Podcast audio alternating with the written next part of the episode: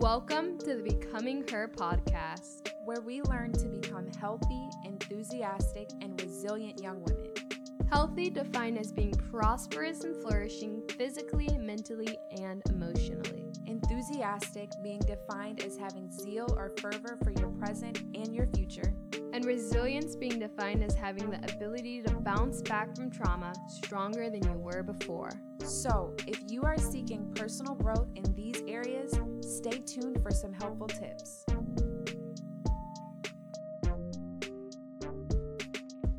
Hello, everyone, and welcome to another episode of Becoming Her podcast. It's been a while, and I am so, so excited to be back. Um, we've missed interacting with you guys and having these weekly, bi weekly conversations. Um, so, first of all, I'm just excited to be here.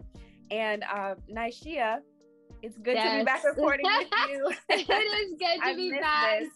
How have you been? No.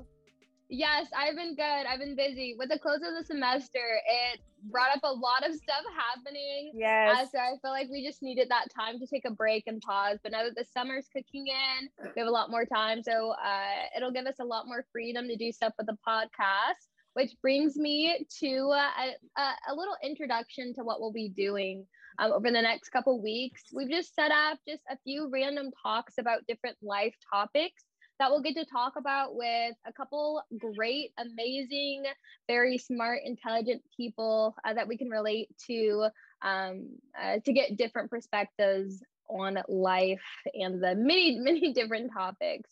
And so that actually brings us into what we are doing today for this podcast episode. All right. Well, um, our first guest for this series is someone who is very special to me. Um, we don't we don't know each other like close, close, close friends, but I've known her for honestly all of my life. I've known about her. There's a perk to having siblings that are much older than you. You their friends become very dear to your heart. So we have our first guest is Dr. Rasheda Likely. And I would like to just introduce you and thank you for joining us. Yes, thank you. um, but uh, hey y'all, I am Rasheda Likely. Um, I have known Destiny all her life, Lord. Uh, oh man, it's so it's such a pleasure. So so great to be here. Um, from Pensacola too. Do you want the full intro now? Go ahead. It's it's the the floor is yours. Um, I'm awkward, uh, as you can see, and I'm from Pensacola. Went to um, elementary, middle, and high school with Destiny's older brother, uh, Tyler, and I now live in the Atlanta area. I have a whole lot of schooling in between that led me to Jacksonville and Philadelphia, um, but currently settling in in Atlanta, Georgia. I've been here 10 months. It'll be a year in August. So happy to be here. That is awesome. I'm I'm so excited to have you. You were one of the first people that came to mind because I followed, uh, I've been able to follow you on social media. And I said, you know what? I think Rasheda would be a great guest because she's doing great things. And um, I remember hearing about you when I was growing up. Rasheda, Rasheda, Rasheda was t- one of Tyler's best friends because what I didn't know was that Tyler, if you know him now, he's nationally known for speaking and communicating so I did not know that Tyler was shy uh, growing up. and, you know, they became friends. They became friends in high school. And it's just a pleasure to have you here. So, uh, Nishea, I'll go ahead and uh, pass it over to you. You can ask our first question for um, for Rasheda here. Yeah, so a little bit of background. I know that uh, one of the topics that we're talking about, topic we're talking about today, is actually going to be focused on education and the importance of that, especially as Black women and in the Black community, because I feel like a lot of times um, we hear a lot about education and the importance of it, but we, we really don't see the fruits of that and why that's important. So I think it's really awesome that we have Rasheda on because she's gone through a lot of education, like you said earlier. So I'm really excited to get her perspective on that. So do you want to just give us a little background of how you started to get into um, education and why that was important to you and what made you decide to go through as much as you did? I was just talking to some friends on Friday, and I was like, why do we hate each other? All of us have our doctorates now, and we're like, why do we hate ourselves so? So much school. It's just so much school all the time. So um, I have my doctorate in science education, and that's uh, that was a feat. I completed it during the pandemic. Like everything started, the shutdowns happened in March. I defended in May and graduated in June. It was a very strange time. Um, prior to that, I have my bachelor's degree in biology from the University of North Florida, also with a master's degree in biology from um, the same institution, University of North Florida. Um, and so that is four years of undergrad, two and a half years of my master's program, and then four years of a doctorate program. So 10 years of higher education on top of uh, K 12 education and junior college in Pensacola. So it's, it's been a time. Um, school has always been, not school, learning has been important. Just so happens a lot of it happens within the walls of school, but learning has always been important. My grandfather was very much so use your head for more than a hat rack. That was his saying.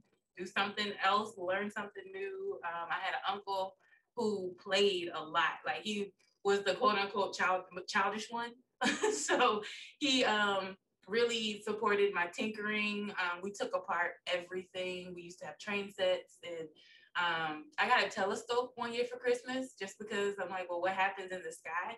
So he was part of me getting all of the materials and resources to explore. Um, my sister was really big into Barbies. I was not so much.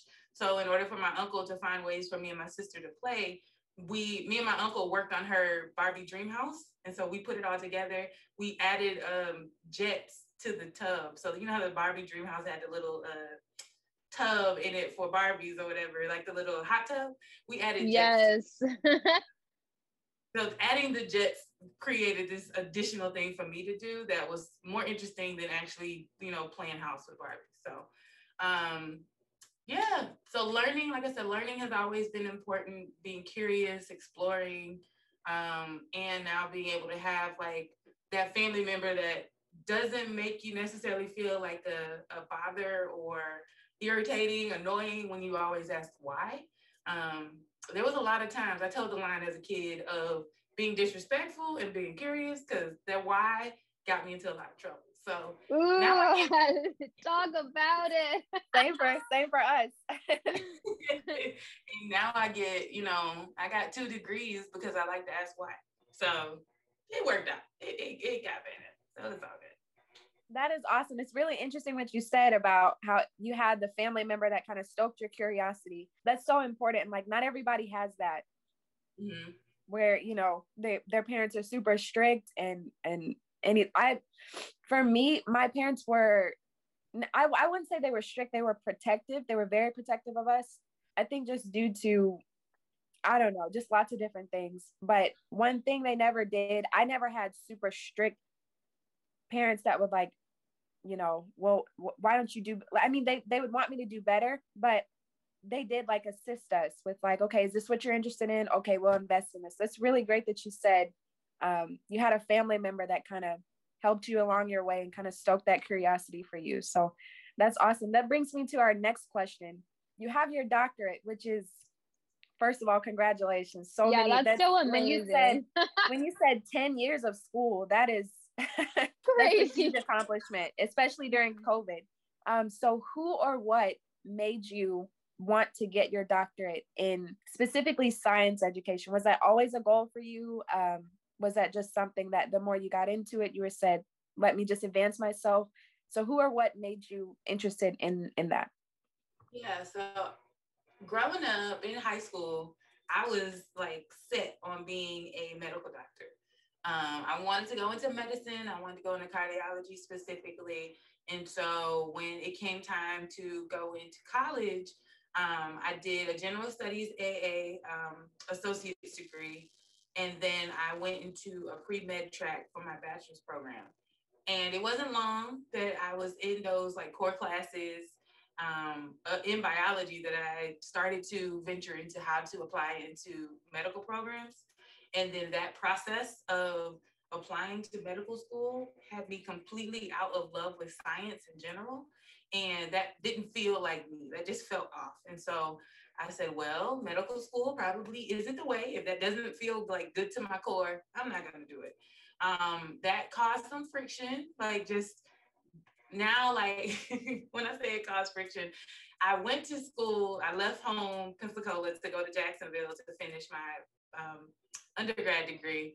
And then I come home one Christmas and say, I don't want to go to med school. Like my whole goal of leaving home to go to school was to go to med school. So that was not a fun conversation to have, but I am proud that I pushed through. And, you know, it wasn't, that was when I started to choose to live life myself for me. What, what do I want to do versus, you know, keeping everybody happy and okay with what I thought I wanted to do. Um, so going through this process of, okay, I don't want to go to med school, but now what can I do? so I started, I decided to stay at the same school, uh, applied into the master's program there. And I, during that master's program, I did research on lobsters and digestion. And so my interest in, you know, general science, um, how the body works got super um, specific with digestion. And so as I'm starting to explore digestion, I end up further into deeper holes of molecular and cell um, just interest in research. I, I loved how things happen on the tiniest level. And so how do, you know, eat you, how do you eat food and how does that food get into your bloodstream? So that was my interest. A lot of biochemistry, how, you know, molecules come together, how they work, how they impact your body. Cool. I also had my first experience teaching during my master's program, and I loved it. I love teaching science. I love teaching labs. And I realized that there was no good support for a scientist to be an educator. Like it was really you figuring it out as you go. And that was uncomfortable because I want to be a good teacher. I want to be good at whatever I'm doing. So if at that moment I am in the lab doing research, I want to be a good researcher. If I'm teaching the material, I want to be a good teacher. But there was no support for me as a good teacher. There was all of the support in the world for me to be a good researcher. And so that was always in the back of my mind. I'm like, I really want to be able to teach the material better. And so I started, you know, doing my own thing with that. I became a tutor. Um, I worked in a lot of after school programs. And so it was helpful for me to learn how to teach the material, learn how to engage with students and help question, and support questioning. And so I ended up getting my master's degree and I started working for the Department of Health. I worked as a virologist for three years. Um, I was testing samples so people came in and they went to their doctor's office and they said, I feel sick. The doctor would do a nasal swab. I would be on the uh, receiving end of that nasal swab, do a test, run the test, send the results back to the doctor to say, this patient has flu H1N1. And then the doctor probably had already prescribed some medication or not. Now, this confirms you do have the flu virus. Here's your treatment plan. So I was that person that received the sample. So I did that for three years. Super cool job. That's when I realized, you know, I don't want to be in a lab forever. Um, I have I worked through Ebola. I was trained to test Ebola. I worked through Zika virus. That was a experience. Zika virus was the first time I moved into research on the testing side. Like it happened so fast that we were like, trying to figure out something to work for the test. It was a very wild time. And so during that time of Zika, I'm still in my after school program, still with children, still supporting some learning that way, is when the students asked me, what do you what do you do? Like, do you talk to your students this way too? Like your students in your classroom? And I'm like, I don't have students in the classroom. I work in the lab around the corner testing viruses. And they said, what do you mean? I said, I'm a scientist. I'm talking to seventh grade, little seventh grade black girls, and telling them I'm a scientist. I work around the corner. I'm not a school teacher. I don't know where you got that idea from. And they laughed in my face and told me I could not be a scientist because scientists are old white men. So I stopped, froze, like record scratch, scientists are old white men. Like, first of all, these seventh graders are standing toe to toe with me. I will go get my resume. Like, we don't have to do, we don't have to have these problems. So that is insane. Oh my goodness. yeah, some seventh graders really like changed the trajectory trajectory of my life. And I will never not say that. It was very true. Very much so a record scratch moment. Like, why would they tell me I'm not who I'm not? Like, I, I'm not who I'm telling you I am. Like, I'm a scientist. I'm telling you, I'm. A, it was just so hard for them to understand. Like, this is a true possibility. And so then I realized, like, everybody stop, everybody pause, because I have also only seen scientists as old white men. Like, I really had to do a full like life evaluation over all of that time through the whole master's program who have been scientists, who have I seen scientists to be, um, what activities counted as, science activities. Um, and so instead of me continuing on this path of, you know, biochemistry, testing, in lab research, I stopped applying to biochemistry PhD programs and I moved into science education. And so that's literally, I never wanted to be a teacher. I never had to, that's a lie. I always liked to teach, but I never wanted to be like an in class teacher. I just like to be in charge to tell people what to do. I thought that was teaching. That's what I grew up. But, but like I um really I knew I loved the content, but I also loved helping people understand it. So why stay in the lab? One, I like people. The lab does not have that many people. They're not trying to be friends. And two, I really enjoy the content and I really like um, helping people understand and grasp it. So, what would a career in that look like? Um, and that's how I got into education. Yeah, some seventh grade girls laughed at me. wow, I really love that. You said some really good stuff like through all of that. I was like, there's so much. I was like writing, I was like, man, yes, amen, amen, amen, sis to all of that. Um, so I think it was really awesome, like especially like the one of the first things you were saying is that um science stopped feeling good to you like in a core whenever you got to a point and whenever you got to the point where it stopped feeling good or you stopped feeling like it was something that you were meant to do, like you immediately stopped and had a life evaluation for yourself. Because I think it's really important to recognize that, like, you have to live for yourself. At the end of the day, like your parents, your siblings, those who you love, like they want the best for you but what they want may not always be what you need. And so I think it's really awesome that you did what made you happy and you did that evaluation. And it goes into like self care and self health and and taking care of yourself and appreciating like your own value and and and wanting to do what keeps you happy and what makes you happy. And um, I'm glad that you touched on you touched on a lot like how you became an educator and like where that passion for teaching came from because I feel like a lot of the times we see teachers as just women who like work with first graders and second graders and third graders. And I think that's so important because I think foundational education is literally the one of the most important things because it's how you get to be where you are now, where we all are now. Um, but at the same time, I think it's really awesome that you know your want and your need to help people like that passion that you had like steered you in a direction of helping people. And also like it's so crazy that you're right like i know that we preach that we as black women can be anything that we want to be but then at the end of the day we still only see ourselves in this small box of what society puts us in and we see everyone else like old white men as the scientists the politicians and those who are in control of the country. And I think it's really important. Um, and it's really awesome that you became an educator so that you can show, yes, I'm an educator, and yes, I did this, and you can do it too. And now you have that real life experience to show to your your students. I'm not sure if you still do tutoring now, but like young students and then also older students, since I know that you're a professor now, like everyone can see like it's possible and you did it and so that they can do it too. So I think that's um, actually really awesome. So um, going into that, what do you think that uh, were some of the challenges that you experienced um, while you um, started that path? Like you decided to be an educator, show people the way that that is possible. Did you have any difficulties, like yourself, like mentally, personally? Did your your family have anything against it, or like the world science community? First of all, that's a heavy question. if I a heavy question, um, things that I'm still working through. Uh, I did not realize the shift that was necessary to go from working in a lab, teaching um, after school programs, teaching lab courses into a fully immersed education PhD program.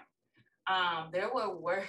The difficulty was there were words. Just I'm in a field that I had been in, like science. I had been in science since I graduated high school. Like I started, like even though I did like a general AA, I still did the pre med track stuff. So I was familiar with all of the words. The, the beauty of science for me is that once you learn something, you only learn things more in depth. You never learn that it changes, it's new. You know, the theory, the laws of thermodynamics is always going to be the same three laws every time.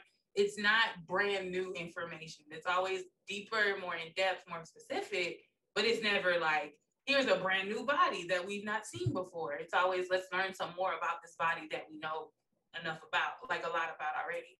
So to go into education was like, what are y'all saying? Like I got into those classrooms just I have never felt dumber in my life. Like when I say literally just beginner level crying one at least once a week through my first, we were on a quarter system at Drexel. My first 10 weeks was one quarter. I cried at least once a week, maybe twice. Like it was wow. That is insane. Oh my goodness.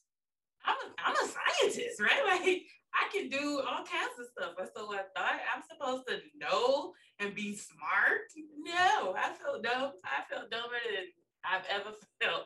Just getting new words, getting new ideas, finding yourself in a place where like I don't know any of this. They're saying stuff like um ontology. Ooh, why are we not talking about body? I know how to do the body epistemology. What does that mean? So I'm over here like, all right, what do these words, behavioralism? I don't know what that means. So I'm over here, the paper is like uh, using a behavioralist frame for your research and science learning. That's the title of the paper. The abstract uses the word epistemology, ontology, uh, perspective, viewpoint. I'm already lost in the abstract. I'm out. I'm out. You just, it was so hard. Honestly, it was just so hard being completely out of your regular and to understand now, even though like, hey, you're in another level of, of life. Like this is a PhD program. You know how to do other stuff but it's okay to not know how to do this part right now. Figure it out. So I had to really like search for a way to make that playful, to make that like curiosity fun, because if not, it would have swallowed me alive easily. Like I had already had this idea that societal framed ideas that, you know, science is elite for the smart mysterious. Only a few people get to be scientists. You get to work off in the lab and get materials that everybody doesn't get access to. And now, if you move into education, it's not as um, exquisite or prestigious or um, anybody can teach one of those type ideas. And so it was a whole lot of me saying that's one untrue, that education is hard or as hard or harder than what I had been doing in the lab. And you, it's just removal of this hierarchy that somehow a scientist is more intelligent or better equipped for their job than a teacher at any level. So um, that type of reconciliation, I had to do in my own heart first because other people like you left the lab to go teach. Like they just what? How did you get here? Why would you do that? It's so much money in science, and you went to education, and I'm just like, you didn't work in those labs, right? You weren't the only black person in a master's program for four, like two and a half years. I was the only black person in the building. Like it wasn't wow. I, it wasn't like, oh, I'll just go to this other lab and they have black people. No, no, no. I'm the only black person in the building. Reporting so to crazy. so yeah, like that was life. So to go from that, working in a lab with all white women um, and then going into an education program, and I was not the only Black person there. A plus for me is that my um, dissertation committee is made up of five professors, and all five of my um, committee members were Black. And I was like, I did it. I got the, I got my Black Panthers. I got the Globetrotters. I'm so excited. Like, I did it. It was yes. That's awesome yeah, I just was like, I'm, I'm getting all these black people. They're amazing. Um, and I don't have to explain my project, which was the blackest thing ever. as well. as well. so leading into that, I like Nishea, I have learned so much from you. Like just in that, just that one question stuff I had never known. And like I respect you so much. I respected you before, but I respect you even like that's insane. I mean, education is education is tough. And you know, like my field is not science. I'm music education, but I felt I could relate so heavily to what you were saying, you know, like playing an instrument for when I started college, I've been playing for 10 years. And then deciding later on in my journey, okay, I'm going to teach this. And then being in those classes, being like, this is eh, like, I don't know all of this. Like, am I dumb because I don't know all of this? Like, I've played an instrument, but this, I didn't know that. And like, there's no shame in learning, you know, and that's, that's just amazing what you said. There's no shame in learning. And the fact that you experience those things will help listeners that are maybe interested in that and just helping them to change their journey and not stay stuck in one thing because people say, oh, well, scientists make more money. You know, that's, that's, if you don't love, yeah, if you don't love what you're doing, I mean, yeah. you can make all the money, you're going to go home miserable, you know? So that was you for that. Yeah. definitely. I felt at one point that I was being paid to be quiet. I was wow. being paid not engaged because the people in my lab at the time were introverted. They were introverted. Yeah. They were like your textbook science person. They, they jump when you say good morning because why yeah. are you like it was very not me. it was very they're not they don't seem to be open to who I am. I talk with my hands. A person is here, I'm going to acknowledge who they are. Let's have a conversation about who knows what like I, you're here. I want to be with you as well. We work in the lab together. Why not speak?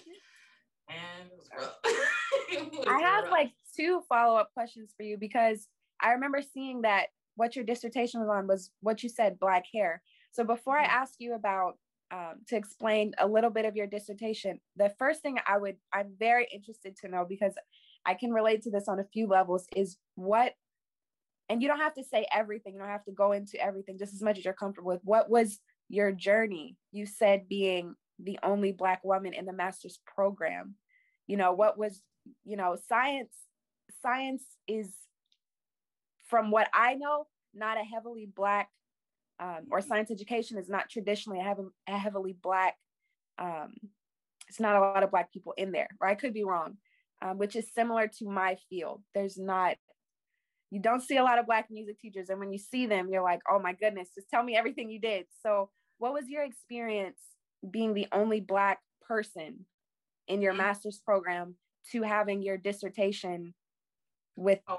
Your committee was all black people what was a bit of how was that for you never one made this connection. So thank you for saying it went from this to this. like I never paid attention, I guess, to that line. Um, it was lonely, it was isolating, it was um exclusionary. It it was you can tell you it was felt it was very strong and tangible. It wasn't that i was making it up or i felt like this one way today. No this was a regular ongoing this space is not for you. This place is not for you. You look like us or you get out. Like it, it felt like that a lot. It was never said because that's wrong to say it but you feel it. You know like there were opportunities where there were um once i was in my master's program in the lab I will go in and work. Like my experiment took maybe six hours. So I would just go in for one ex- one experiment. it took six hours. So go in there like, all right, I'm here on a Saturday. I'm gonna knock out two. I'm just gonna be here. Somebody else will come in the lab. Cool. We all here in the lab together. We ended up making shared Pandora stations. I'm cool with that. That's fine. Now, if I came in this room before you, I'm not listening to the shared Pandora station. I'm here by myself. So this one moment, there was a Saturday. I had been in there already maybe four something hours. Somebody else came in. I'm listening to my own personal Pandora station, probably some Rick Ross. I'm just um, that's who I am deep in my heart. Um, I love that. I'm in here just, you know, having every time my life, radio on, fine. Someone else comes in and it's like, can you turn that down a little? Everybody hit, pause. And the only reason I'm just like, are you serious? Because there have been other times that we've all been in the lab, shared Pandora Station on. I done listened to Imagine Dragons and Aerosmith and Red Hot Chili Peppers and they friends. And I done learned everybody else's music, blasting, shaking the tables. We all, I mean, it was fine. But as soon as I started playing my stuff, we got to turn it down a little bit. Okay. Wow. Like that was a thing that happened. I don't think any of the other students or teachers were ever asked by one of the uh, facility facility folks. So there was a, a, research area in the same master's program, research area that was authorized personnel only. Like you had to have a key to access that area. I'm over there about to put my key into the door, and someone is coming out. I had never seen this guy before, white dude. I never seen him before. And I was like, oh, like, I'm like, get my key back. Let me hold the door open. Come on out. And he said, this is authorized personnel only, like sliding out of the door so I can't come in. Are you serious? This is for the science lab, the, the wow. researcher. You know, first of all, I have a key. Excuse me. Yeah. I was putting in the door. I like see my key. part of this authorized personnel, I don't know you, you don't know me, but that's a wild assumption for you to make that I'm not supposed to be here. Wow. My I told my advisor, a white man at the time, oh well, you know, we all make mistakes. Yeah, we all do, but you know, I'm the only one that gets this one. That was a thing. Um, there were many times working in the lab uh, for the Department of Health where I was told, I like it when you straighten your hair, it looks more professional that was the day I decided to never straighten my hair again. Wow. That is so real. That is so real. That is. I will never get another straight piece of hair right. Like I was so mad. I was like, first of all, I had been here at least for a year with these big curls, and now you decide to tell me I look more professional with straight hair. I'll fight. Like it just, I, I was like, are you serious? Yeah. Um, another one of my coworkers told me, she's like, you always smell so good. And I was like, it's more than likely my hair products. Then she said, they never make the good stuff for us. Oh. Sis, oh. what? you have rows on rows on rows of products. And I get one serious? thing smells good and they don't never make the good stuff. I was like, woo, uh. Lord, you impression if it hit you, girl. Like it was it was, yeah, those types of things, or why can't I do this? Um, one day I had I, I just have all the oppressive situations. but like those things that happened happened because I'm a black woman in these spaces that were not ever meant for me. Um, my PhD program helped me make sense of that. They helped me understand that I was showing up in a place that being present was enough resistance. Like I was never supposed to be there, so of course those places are not going to be open and welcome and sharing and comfortable because they weren't made for me. They were made for old white men to continue to be old white men with other old white men and might let a woman in and call that diversity, but it's still very white, elitist, middle class, heteronormative, Christian, patriotic. Like it's very one way. It's very, these are the norms. And if you are outside of it, sorry, you don't fit here. It was very, this is our club. Um, so going into a doctorate program that had me step all the way, like I had never in ever in life stepped all the way back and say, this is a system at work. This is why this feels this way. Here are some words for it. It's like the doctorate program gave me the language of stuff like I feel this, I see this, I know this to be true and what what are these words that also support this? Like it wasn't my experience was the only one this way. It was other people are feeling this. And biology is one of the more um, representative of black female scientists. Biology definitely has more than other areas of science or stem but that was my experience in 2011 to 2014, no, 2011 to 2016, working in those both those labs. That was my experience then. And to know that that was just my one and that someone else in California was having that same experience and Georgia was having the same experience, like we exist largely and we're not supposed to be seen, right? Because if you're seen, that means science is for everybody. Scientists are not all white men. All these other people are capable of achieving much in science spaces. And what would happen if we like kind of removed and blurred the lines of what counts as a science activity and what is science content. And so that's how my whole dissertation came to be. I was like, I learned what the lines of science were. And so by the time I it was my opportunity to do a research project, I was like, let's tap dance on these lines and figure something else out. So I'm a rebel. Sorry. no, I love it. Everything you said was like I said, I can relate very much to that. Sometimes yeah. your presence, what you said, sometimes your presence is enough resistance. You know, it just you don't. And like you said, well, I'm you said I'm not making it up. If there's that thought has crossed my mind so many times, just in any field, like I'm not being specific to any particular place or anything, just just telling yourself I'm not making it up. And then even going to somebody, yeah, yeah. even going to somebody and saying, Hey, this happened. Oh, well, we all make mistakes. Mistakes. mistakes are choices, you know? Right. And so the thing is, that is real. And so, Nishea, you can go ahead to the, the next question.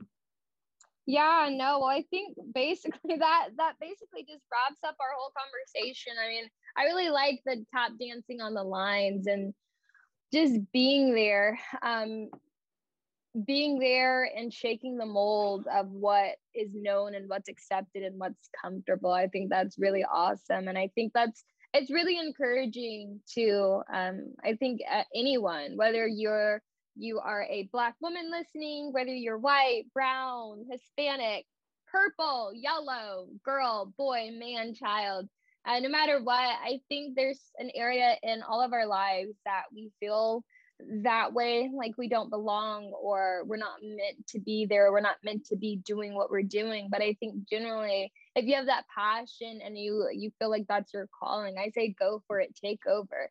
And name name your mark like place your name there make it known that you are um meant to be there and you have every right to be there just as the next person. And that doesn't come from just saying it. Like it doesn't come from just posting about it or thinking that you want to be there. Like it takes a lot of work. Like you went through a lot to get to where you are and to be able to call yourself a doctor and say that you're a scientist and say that you're a professor and and and um have all of the respect that you've earned um in the field that you're in. And so I think it's really encouraging to know that you can do it it's possible but it's going to take a lot of work. And i think as long as you have the intent and then the determination to do that i think anything is possible. And i think that's something that hopefully all of us have learned today. Um, so i think that just brings us to our final question. If you have any closing remarks anything that you want to share um, for our listeners that you think that would encourage them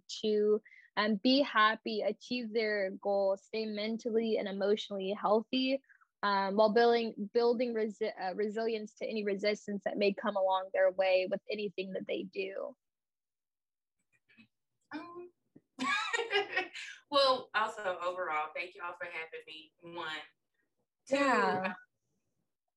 I had not made the broader like just duh like girl you just went from the strangest place to a place of like you are able to make your own thing. Like I hadn't. It, first of all, it all happened during the pandemic. Like mo- it, it finished during the pandemic, so I haven't really like stopped to take a breath and truly reflect on what all has transpired. Um, and very grateful that I learned as a kid to ask the questions, to not be afraid of asking for why. If you don't know why, find someone that does know why. You can't find them, find a book. You can't find them, talk to a friend. Like somebody's able to um, help expand your idea of something. So being able to always ask questions, um, to be open to learning, be open to being wrong. I used to be so wrong, real strong and wrong too. Like just having grown up with this super narrow view of things. Um, and now being on the other side of I write curriculum, I write assessment. So I cannot just point out that it's wrong, I have this opportunity to create something else. Um, and I think that that has been so beautiful in the process. Like knowing that I went from being told that I don't belong in certain areas to now just saying, I'm gonna write a new area. I'll create the area. If this doesn't work right here, right now, I, will do something else. Like my um project, my dissertation project was about a black hair curriculum. How do we connect do-it-yourself activities to science activities? I don't like that every activity I did in the lab, I had to leave in the lab. I couldn't use it for myself or for my family. I couldn't um, take it home hold it, play with it, fix it, come back into the lab with it. So, and I didn't like that none of the things in the science books portrayed Black women. Like there were always, I knew a lot about polar bear fur, bird feathers, um, skin, but nobody had any conversation about my coily curly hair. Let's talk about it. So it was one of those things for me was I didn't see it, I made it up. I didn't see it there. I'm going to learn how to create it. And so, as a space of like how to move forward, what to think about, what could be, you know, better supported, be comfortable in creating something. Be okay with, I don't like the way this exists. I'm going to do something else. And that dream work in itself is really hard. That imagining in itself is really hard, but knowing that something else could be better, I think that keeps me going and moving forward and able to ask questions and keep making mistakes and still open to trying stuff out because it doesn't have to be just this one way. Um, and I am very much so clear testimony of that. So even if you know you start a path one way, go down a separate little side road. It's okay. And if you don't like that side road, find another side road. Get back on the main path. It is fine. It is all okay. People take different routes to their journeys. And I'm grateful that this was my route to this one. So it's led me here to you, beautiful people, on this Sunday. we do have one more uh, one more thing we would like to ask you, and then we'll close. Um, me and Rasheda have a lot in common. We we have a a mutual friend slash brother slash for me pastor. um, and we also i don't know if this this is some, this isn't something i prepared you for but um, our dads were both pastors uh, mm-hmm. when we were growing up so how has your faith um, like we said before when before we did this interview being a pk is enough life training for you don't you, that's enough. You know it's just sometimes college feels inadequate. I'm like i i experienced everything before i graduated from high school. So so how has being a pk um, no matter how no matter what church you went through when you're a pk you are a public figure. If not to the city you're a public figure to your church and they watch what you do and they they observe and they make comments good or bad um, but at the end of the day it toughens you up and it makes you resilient. So how has your faith slash being a pk impacted your um, your journey in education even or your journey to where you are now? And then we'll close after that. Okay.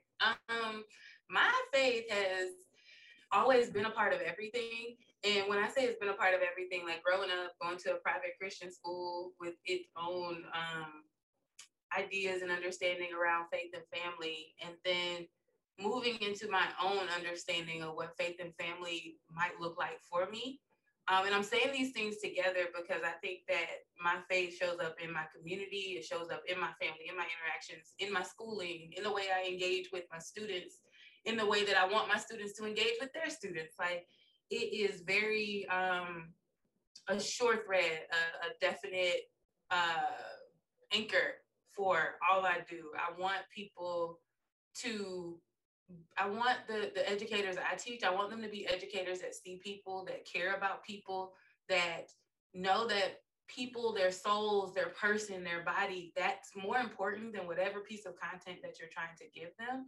I want um, I want to train teachers to be good humans. I don't want you to be just a good teacher because if you're able to be a good human, you can be a good teacher. Like that that's second. I want you to see people. I want you to care for their souls well. I want you to care for their person well. I want you to show up and take risks. And um, being able to do that has been strange at times. Like I said, growing up a certain way, telling your parents, well, no, that's not what I'm gonna do. Is that disrespectful? Is that God pleasing? Who? How does this fit? How does this work? Also, um, I think it would be more um, presenting to God in a best way that if I do this myself, like this is my own personal sacrifice. This isn't yours. So you go to your journey with the Lord. Like it's been a whole lot of this mine. Like to me and me my mama, me and my mama, like we the same person and we not. It's the best thing ever. Um, but it's more like, all right, this gonna be my. This is my journey now. This is my decision to make. Um, and what does it look like to do that in an honoring way, to do that in a respectful way? Um, growing up, like it wasn't a question, it's what your parents say goes. And then at what point is it okay? When does my relationship with God kick in, right? Like when when does when do you let it go? When does it become mine? When do I fumble and figure out my own way? Um, and being able to always hold on to um, that that imago Dei in everyone. Everyone is created in God's image. Either you're gonna believe it or you're not.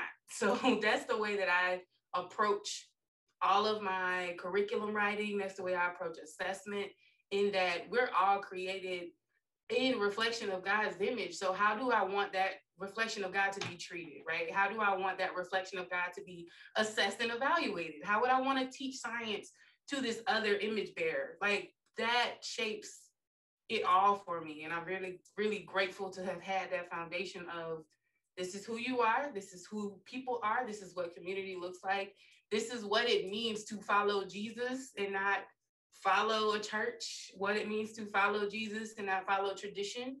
Um, and to now move away from home and be able to reflect Christ in a way that my parents didn't tell me, they're not watching. My high school teachers aren't checking on me. Nobody asked if I knew a scripture do they feel loved when they're around you? Like that's important. So I hope that that comes out in the way I teach. I hope that comes out in the products I create, curriculum I write, after school programs I lead. Like I want people to be well supported, know that someone cares, know that someone is present, know that God is big and loving. Um, and if I can be a part of that, that is like my life goal. So I just use science and learning to get that around to folks, but you Destiny, you're using music. Um, Nishea, you love kids and learning and little babies. Like I feel as though we all have our ways to do that. But as long as our, you know, ultimate goal is reflecting Christ and uplifting God, then we're doing great. So just trying to um, practice that.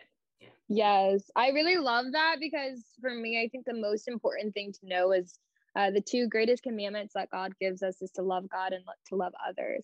And I think that a lot of the times, um, Christians and people who follow Christ and people who are so invested in the church, they think that spreading the gospel and spreading the good news and like trying to disciple people and convert people, like that's the goal and that's the mission. That means standing on the corner and screaming, You're going to hell if you don't change your ways, or things like that or throwing Bibles in people's faces is the way to go, and it's really not. I think it's.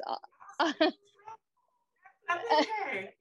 I, I, it's, it's like, it's crazy, and so I think, like, I really like what you're saying. Just showing love and compassion for the people around you and everything that you do. I think that just opens the door um, for people to look at you differently. Like, wow, she's shining so bright. Like, she's showing so much love and passion in everything that she does. I wonder what makes her the way she is.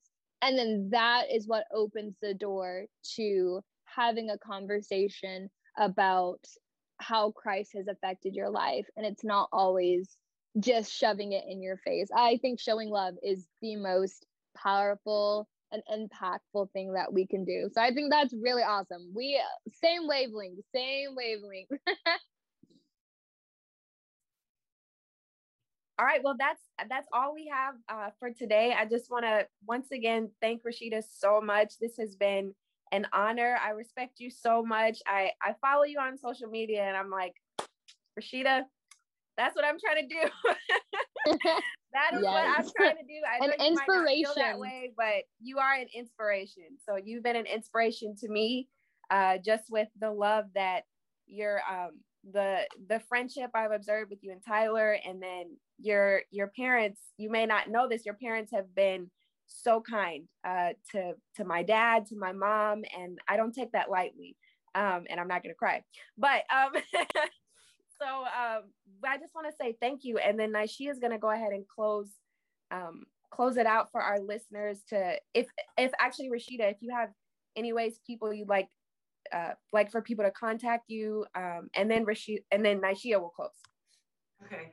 Um, thank you all again for having me. It's been my absolute pleasure and honor to be here.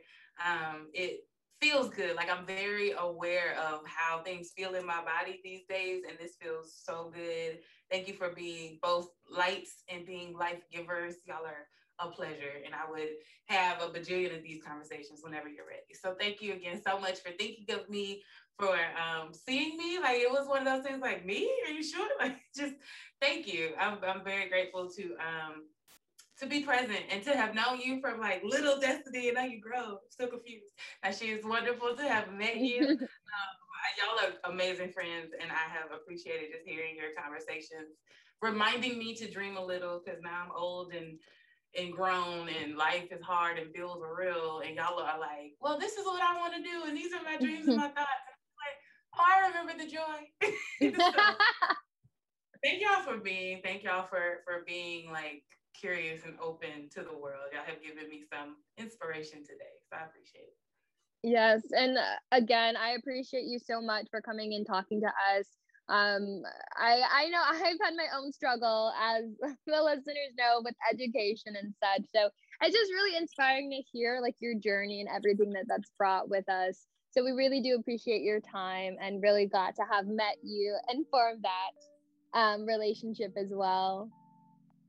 Can I add that I did not say where to find me? oh yeah, please. Um, Twitter and Instagram, Sheda Beta, S H E D A B, B as in boy, E D as in dog, A. Um, that has been a nickname from friends and family. So it some of the best hard. Twitter content you'll find. Uh, you always make me laugh. I'm like Rasheda, that is humor. That is a gift. I'm like. I'm always saying something. So, you know, follow at your own risk. I'm sorry. I just followed you. um, so I found you and I followed you. So yes, please go follow her. Um, very inspiring to see her life journey there on Instagram and Twitter, as she said. Um, I just want to say thank you guys so much for tuning in. It was a longer episode than usual. Um, so if you stuck it through the end, we really appreciate it. Some really good content. So I'm glad that you uh, did. Um, please continue to follow, like, uh, share, stream um, our podcast on Instagram, on Facebook, on Apple Podcasts, and on Spotify, and any other podcast um, players and streamers at Becoming Her Pod. Um, so we really do appreciate it, and we love you guys, and we love the support. Um, like I said, over the next couple weeks, couple months, we'll be going over and interviewing amazing people, just like Rasheda, um, hearing their life story and journeys, and hopefully growing from that as well. Um, so thank you guys so much, and we'll talk to you guys next time. Bye. Bye.